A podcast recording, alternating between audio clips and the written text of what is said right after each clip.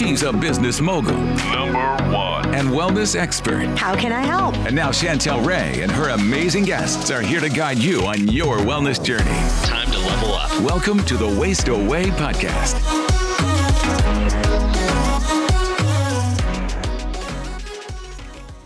Hey guys, welcome to today's episode. And today we have Ann Barter of the Fearless Health Podcast. And today we are talking all about dopamine and serotonin and how your feel-good transmitters, your neurotransmitters, really can help with food cravings, including sugar, chips, all kinds of stuff. So Ann, welcome.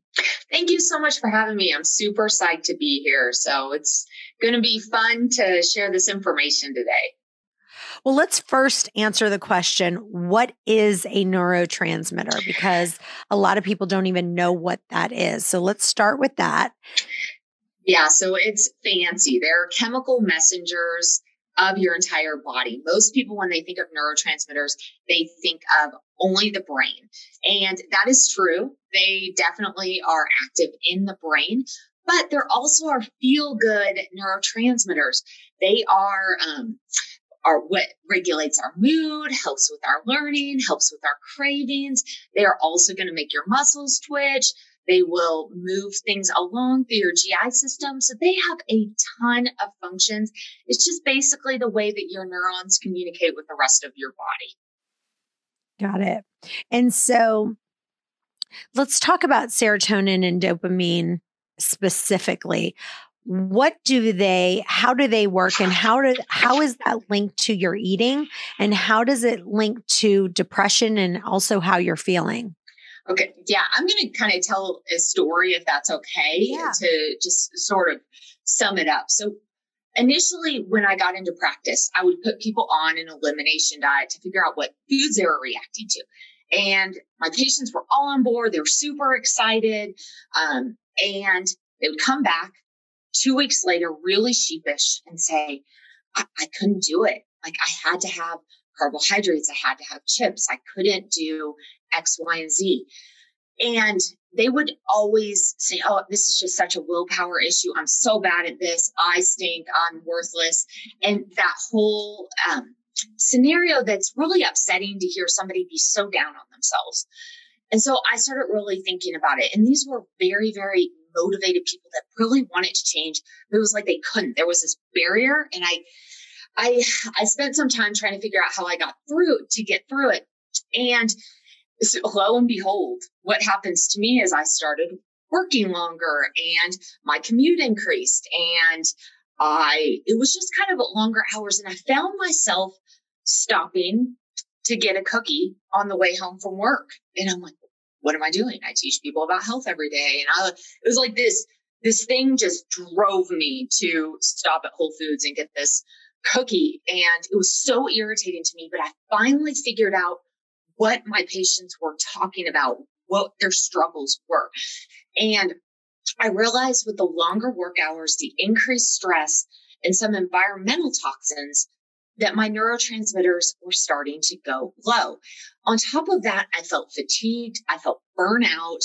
I felt grumpy. I was a little more irritated. And I would say that when I got home at the end of the day, I would use the word blasted. I'm so exhausted. I'm so blasted. And the only thing that really made me feel a ton better was eating sugar, or eating to boost that up. So neurotransmitters, looking at, for example, dopamine and serotonin, when they start to go really low, we want to get those back up. And so we do things that are legal. So we're going to use food to get those back up. Very processed carbohydrates can help to push those back up, and so can sugar. So that's why we gravitate towards that quick fix. So we're like, wow, I feel so much better. That half a donut was amazing. And now, in order to get that same fix, I need to do a full donut. Now it ends up to be a complete full dozen donuts to get that same feeling or that same fix to be able to get through the day. And we're starting to see these cravings. And so the food manufacturers are amazing, and they know that. So I think in 1998, Nestle did a study And they saw on the supermarket shelves, there were 11,000 new products that hit the shelves, 11,000 in 1998. I wonder what it is now. And those foods are riddled with processed ingredients that make us have a feel-good feeling when we eat those. Wow, that ketchup was great. And you kind of read through the ingredients and you see sugar be a very sneaky ingredient. That ensures basically that you're going to buy it and you had a great experience with that brand because you're seeing a spike in dopamine. So, and serotonin. So that's really what we see. And then that can get into some binge eating, believe it or not. But I wanted to kind of round that out. So did I somewhat answer the question? Then I can go into some of the mood stuff as well. Yeah. Absolutely. Okay. Was there anything there? Okay. So what they have also found out is they did a study on rats, these poor rats. They did a food deprivation diet for 12 hours on two control set of rats. And on one set, they basically, once the food deprivation was over, they gave them rat chow, whatever rat chow is. I don't know. And then on the other control group, they gave them rat chow in a sugar solution. And after that, the rats that got the sugar solution, they would increase the amount of sugar that they were eating each day. And they measured the dopamine levels in the control group, and their dopamine levels were normal. And then they measured the levels of the rats that actually had the sucrose solution. And they were 130% over normal what dopamine should be. So it's that feel good. It's that hedonistic chemical. And again, once we do that sugar, that short burst, we feel good.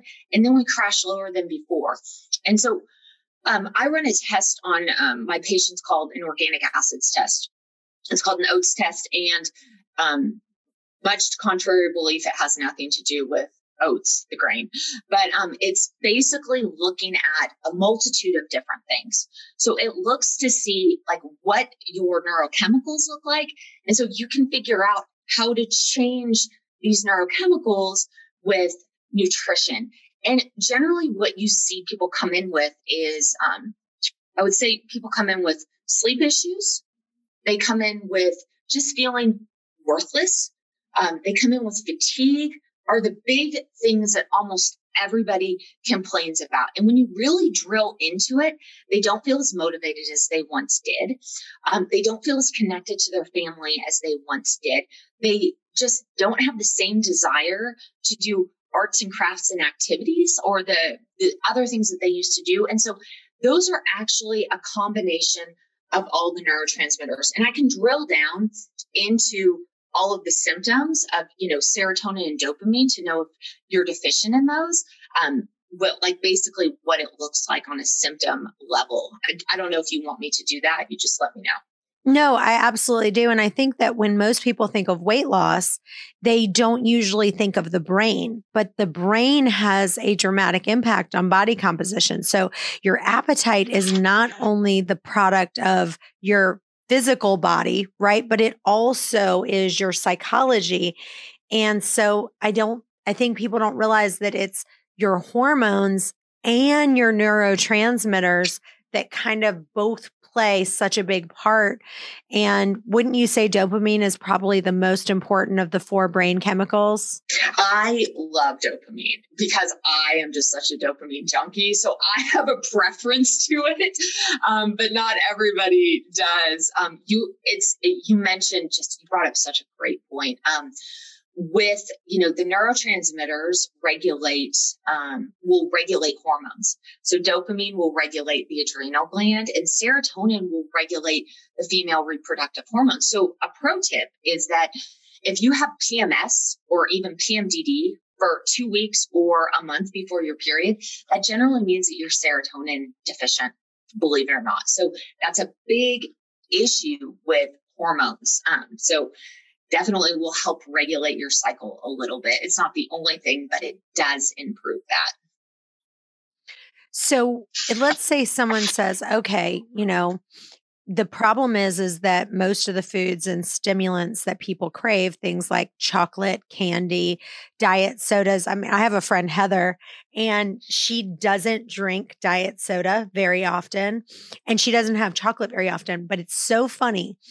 The other day, she was really stressed, and she's like, I'm going to 7-Eleven. And she came back with a Snickers bar and a diet soda. And that's funny. So it's like, you know, when she's like, okay, I'm really stressed, she's going to 7-Eleven, she's getting a diet soda and a chocolate bar, which she doesn't get very often. Right.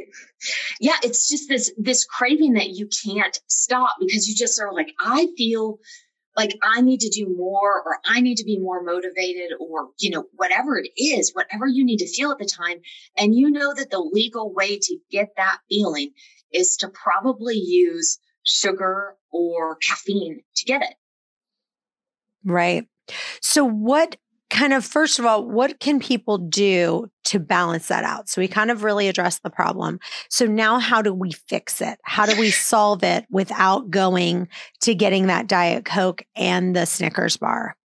Well, that's a great question. So I wish it was just straightforward and super easy, but unfortunately it's not. It's a little bit more of a complex problem.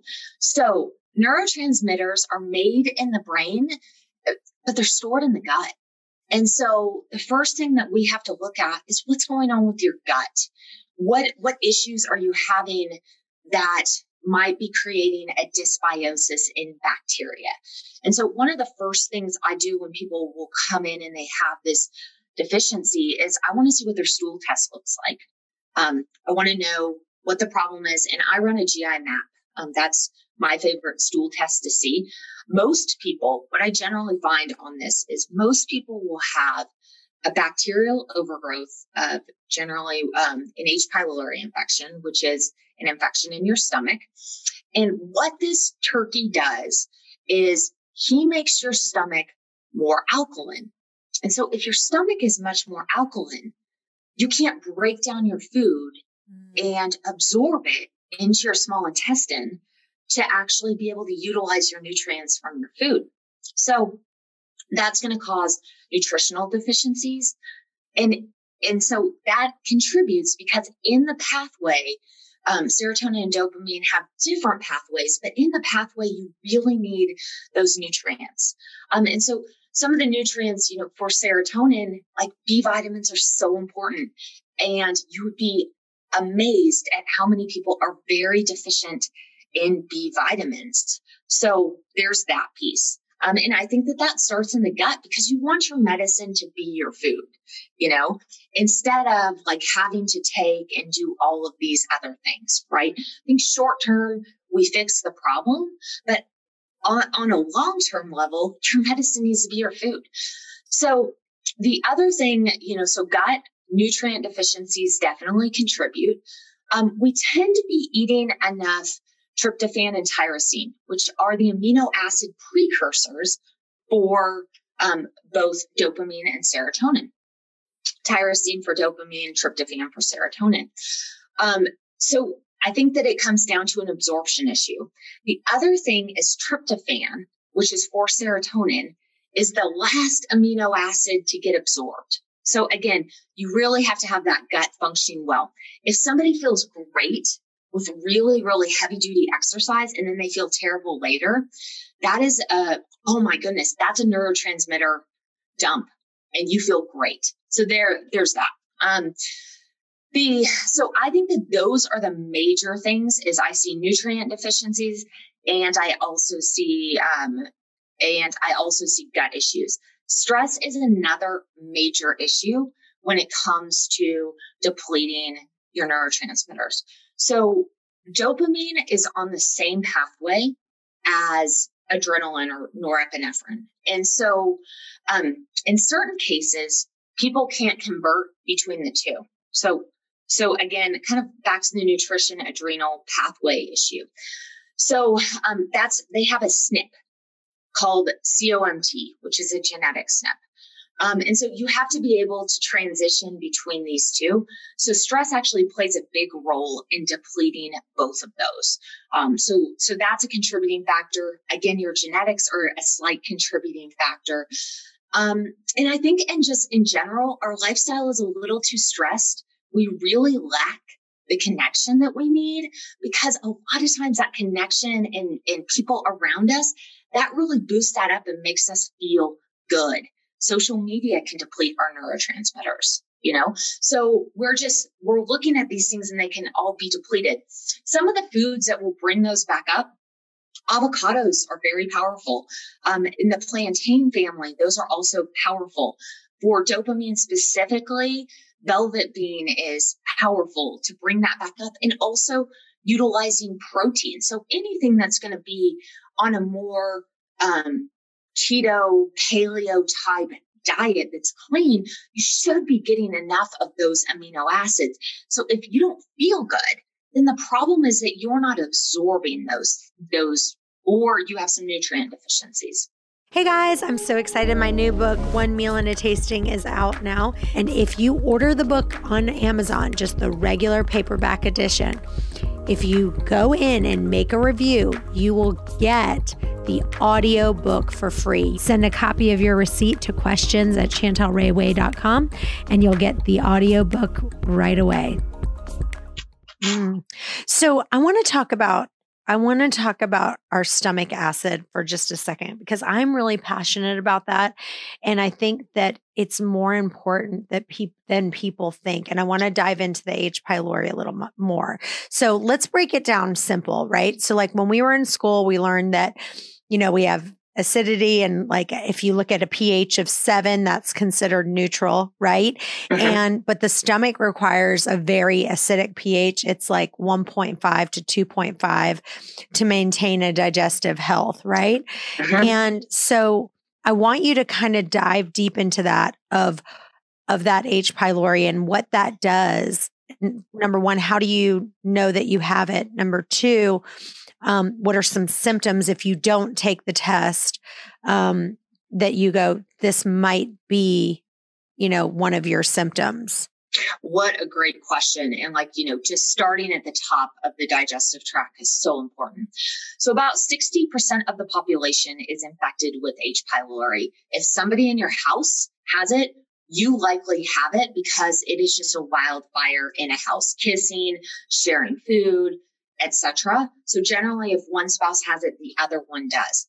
The stomach is so important to be acidic.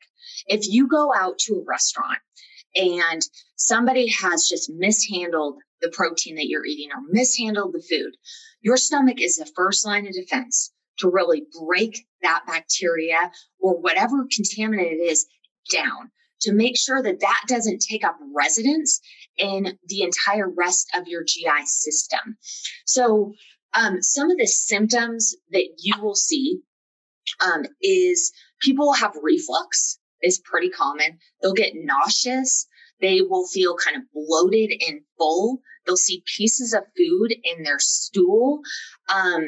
Sometimes they have stinky breath, is it actually another one. So those are some of the symptoms that you're really going to see. Bloating is huge. And then this is going to all contribute down, you know, as we're trickling down the gut. If you don't have enough stomach acid to break down your food into small pieces to be absorbed into your small intestine, what's going to happen is you're going to get breaks in your gap junctions. So you're going to get breaks in that gap junction of your intestine, and that food is going to leach out. And then these folks come in and they have tons of food sensitivities. Well, I eat chicken and celery, and that's all I do. Chicken and celery, and that's, or else I have a rash and I have all these other things. And it's just, I'm like, you can't just eat chicken and celery. That cannot be your diet. Like, we're missing a lot of nutrients there. So you'll see that where they'll be bloated and gassy after meals, because their digestive system is not working appropriately. A lot of folks will have constipation. Some will have diarrhea, but they'll have some IBS-like symptoms. How people present will be different. And I think the other thing is most people think that they're going to the bathroom enough. unless you ask. So you need to go to the bathroom every day. Ideally, more after you eat is better, and for it to have a bowel movement, and you want it to be formed and darker color, not super light stool. So I think it's just very, very important. And the health starts at the stomach. So you really have to break down that food.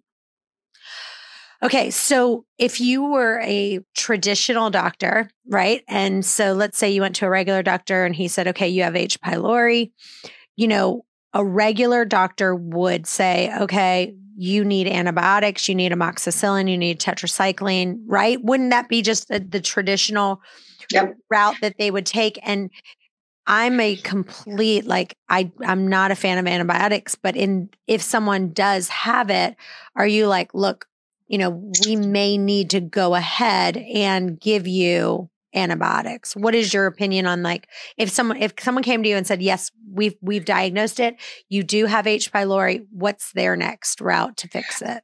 I feel like that's my last resort. I will generally use herbal antimicrobials to fix it, as well as a biofilm blocker. So that's it, to dissolve the biofilm, because this bacteria is really, really smart, and it creates a biofilm around itself. And it takes the nutrients from your food and it eats it and it replicates and gets stronger. So it can be a little bit of a bear to get rid of. So I'll use a biofilm dissolver like serapeptidase, as well as I'll use antimicrobials, and I will switch those up. In a few situations, I've had to send out for antibiotics. Very, very rarely do I have to do that. I call that a last resort on it. But yeah, I try not to. There has been some really interesting literature that's come out. A couple things that I think are important.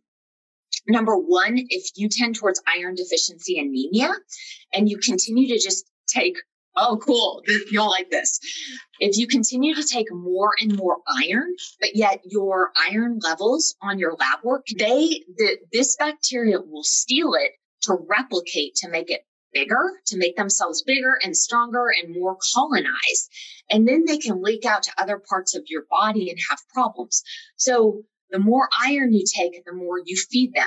The same thing will happen with B vitamins as well. So this will actually help them to colonize. So for me, what I do in practice is I make sure that this isn't here before I'm going to give nutraceuticals to boost up those levels, because I don't want to make these turkeys stronger. And so I've seen that a fair amount. It's a hidden cause of iron deficiency anemia. Oh, wow. So there's definitely that that will contribute. So there's some other interesting research that's come out more recently. Having a good diverse microbiome, utilizing lactobacillus species along with killing these things off, actually has good outcomes to not get reinfected. And the other thing that's really important is including that H. pylori. Including the HCL supplement or pancreatic enzyme supplement as soon as you can, if you're not going to give somebody ulcers. So making sure you get through kind of the first round of the killing protocol, but then ultimately really incorporating that the HCL as well as pancreatic enzymes to stop a reinfection. And it makes sense that we'd get so infected because we're so stressed. And when we're stressed, the blood is going to leave the GI system and you're not going to be able to break down your food very well. So it's just like a perfect environment to get set up with a good old fashioned H. pylori infection. So for someone like that, would you suggest, let's say someone had a really bad case. In that case, would you say, okay, let's, if the supplements weren't working, you would say, let's get on antibiotics. And then what would be your best one that you would say, use this, and then let's rebuild your gut? Antibiotic wise, it really depends if they are. So there's generally, when they're treating H. pylori, they do, 4 antibiotics in one generally. So they're mixing up 4 in one, is the general medical approach between 2 and 4, to get rid of an H. pylori infection. So, I think it just depends. I think it depends if the patient is breastfeeding, if they're nursing, and you just want to vary it. So if it doesn't work and you want to retest, so it's yeah, that's my, antibiotics are not my forte. Mm-hmm. But they mix between 2 and 4 to kill off an H. pylori infection. And then what, do you have any supplements that you recommend to then rebuild someone's gut? Yeah, I do. I utilize utilize an IBS supplement that's on the website. It's just called IBS support. So I utilize that. I do it in pretty high doses initially. I have packets of powder, so I'll use that. It's a combination of lactobacillus and bifidobacteria that really is going to stimulate and build that up. I love to see a GI map before I do that.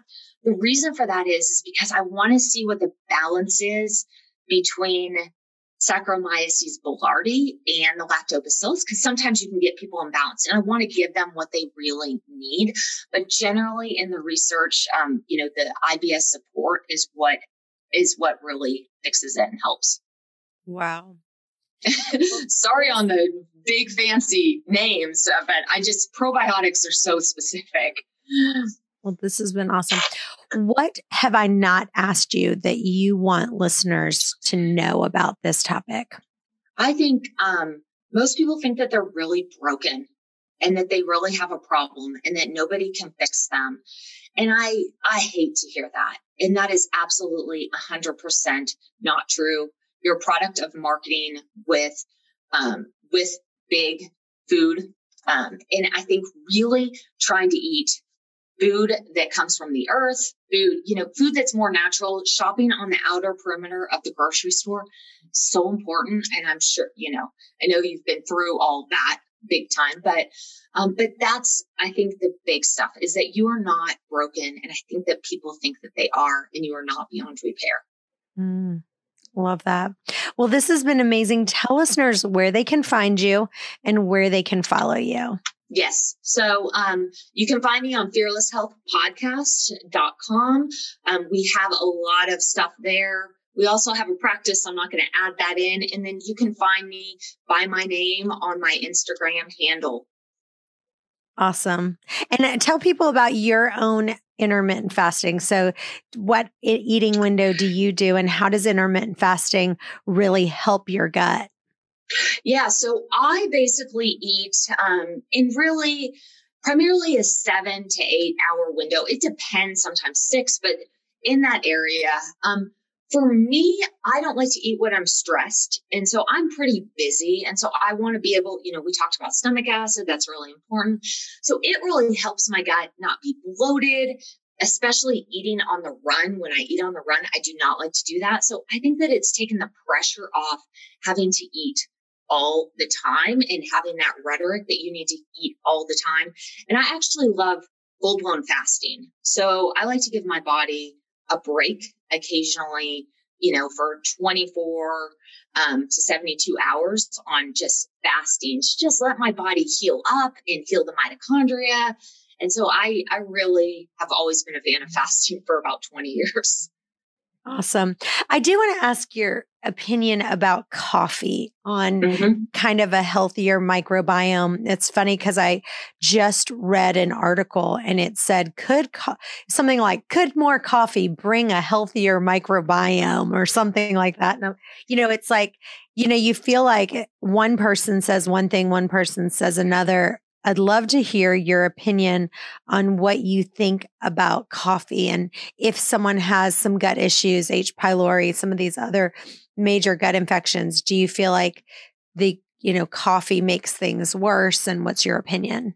What a good question. I don't have a straightforward answer on this because I don't think that everybody needs to be off of it, and I don't think everybody needs to be on it. So where I think the best way to figure out how you react and how you respond to coffee specifically, first off, I think you need a mold-free type of coffee. That's very, very important because mold is on the hierarchy of the microbiome, mold is like the puppet master that will feed, parasites and bacteria, and especially candida, because candida and mold, they are kissing cousins. And if you have mold, you definitely have candida. So like very, very moldy coffees, or if you're in a moldy house or been exposed to mold and haven't really detoxed it, I think that really knowing where your coffee is sourced from is important.